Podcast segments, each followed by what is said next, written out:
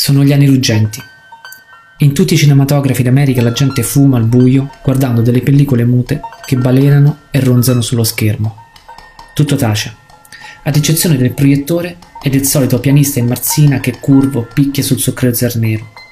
Ce n'è uno in ogni cinema, nascosto nella fossa d'orchestra, che ogni tanto alza lo sguardo per acciuffare la scena che fugge e tenere il tempo. Arpeggia con la mano destra, mentre con l'altra suona le note più basse man mano che il film si incupisce.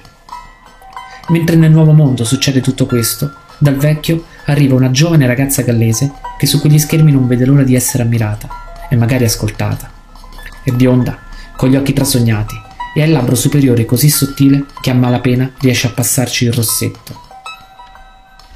È poco più che una bambina quando nei primissimi anni del secolo arriva a New York. Mentre scende le scale della Santissima Filadelfia, Peg barcolla aggrappata al braccio del padre Robert, pure lui ebbro di nafta e di settimane di morosi atlantici. Non passerà molto tempo prima che Robert Winston cominci a lavorare come assistente di scena nei teatri di Broadway. Quello sarà tutto il loro mondo, suo e di Peg, per circa dieci anni, finché una traballante Ford, più simile a un calesse che a un'automobile, non lo abbatterà come un albero nei pressi di Park Avenue. Così nel 1924, sedicenne e orfana di padre, Peg si trasferisce a Boston per studiare da attrice. Appena un anno dopo esordisce interpretando Hedwig nell'anitra selvatica di Ibsen. Da quel momento in poi la sua carriera è un'avanzata inarrestabile. Lavora a fianco di Dorothy Gish, la musa di Griffith, e di Bob Cummings. Perfino la coetanea Bette Davis, dopo averla vista a teatro, decide di emularla. Non poteva che innamorarsi in un cinema, Peg. Una sera di primavera va a vedere The Other Kind of Love e seppure tutti gli attori della pellicola sono muti come pesci, mentre si siede in galleria le sembra che il faccione di Richard Keith parli proprio a lei. Quando poi nel 1927 sposa l'attore in carne e ossa, la vita sembra aver preso indubbiamente il verso giusto. Ma seppure macina uno spettacolo teatrale dietro l'altro, segretamente Peg sogna le grandi produzioni hollywoodiane e una platea di cui non possa vedere la fine. E mentre calca le scene e sgomita verso la vetta. Dentro le bianche ville di Beverly Hills si consuma un vero e proprio psicodramma collettivo. Le starlette e i commedianti del muto si disperano per colpa di un cantante di jazz che come per magia sembra saltare fuori dallo schermo rivolgendosi direttamente agli spettatori. Nel film quello parla, canta e suona come fosse fatto di carne e ossa. Fa un chiasso del diavolo e in mezzo secondo manda in malora tutti i cartelli e le didascalie con cui favellavano fino a quel momento i vecchi attori. Il pubblico è incantato da ogni suono che Al Johnson rivolge loro.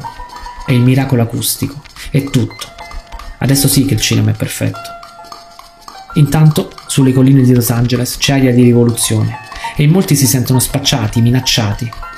All'estar di ieri, con le labbra scure, non basterà più sgranare gli occhioni orlati di mascara per emozionare le platee. Adesso dovranno far sentire le proprie parole. E per chi starnazzerà come un'oca, non potrà che esserci l'oblio. Sarà a causa del suo cognome, ma per fortuna la voce di Peg suona graziata come un flauto e nel 1932 avrà finalmente modo di farla sentire. Il suo primo film sarà anche l'ultimo, poiché il regista, dopo averla fatta recitare in un paio di scene in 13 Women, la taglierà fuori dalla versione definitiva, come fosse un fotogramma sfocato o di troppo. Nessuno vedrà mai la scena in cui Peg consuma la sua folle corsa su una vecchia berlina inseguita da una coppia di gangster, o l'altra, dove dopo aver pugnalato a morte il marito, grida verso la cinepresa tenendosi la testa fra le mani. Il pensiero che tutto questo scompaia nell'esatto momento in cui lo si afferra, per lei è insopportabile, al limite della sopravvivenza. Così, dopo qualche settimana di tormenti e crisi depressive, decide di tagliarsi fuori pure dal mondo. Scrive una breve nota gonfia di rimpianto che infila in appena 43 vocali, 45 consonanti, e solo 4H. La quinta è quella alta oltre 15 metri su cui si arrampica la sera del 16 settembre del 1932.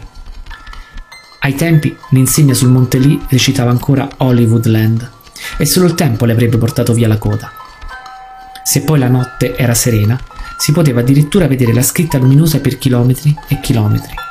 Era il cancello dei sogni, la speciale statua della libertà che avvistavano i migranti smagnosi di fama. E così fu anche per lei. Per salire in cima Peg Winston impiega diversi minuti, mentre per scendere appena un paio di secondi, giusto il tempo di morire.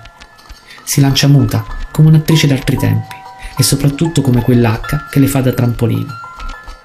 Il suo corpo cade che sembra una stella la notte di San Lorenzo, lasciando dietro di sé un fischio acuto e degno di quel nome. E chissà se precipitando da Hollywood sognerà per l'ultima volta di diventare immortale come una diva del cinema, senza sapere invece che dal momento in cui toccherà terra, le dive del cinema diventeranno tutte un po' più umane e mortali, proprio come lei.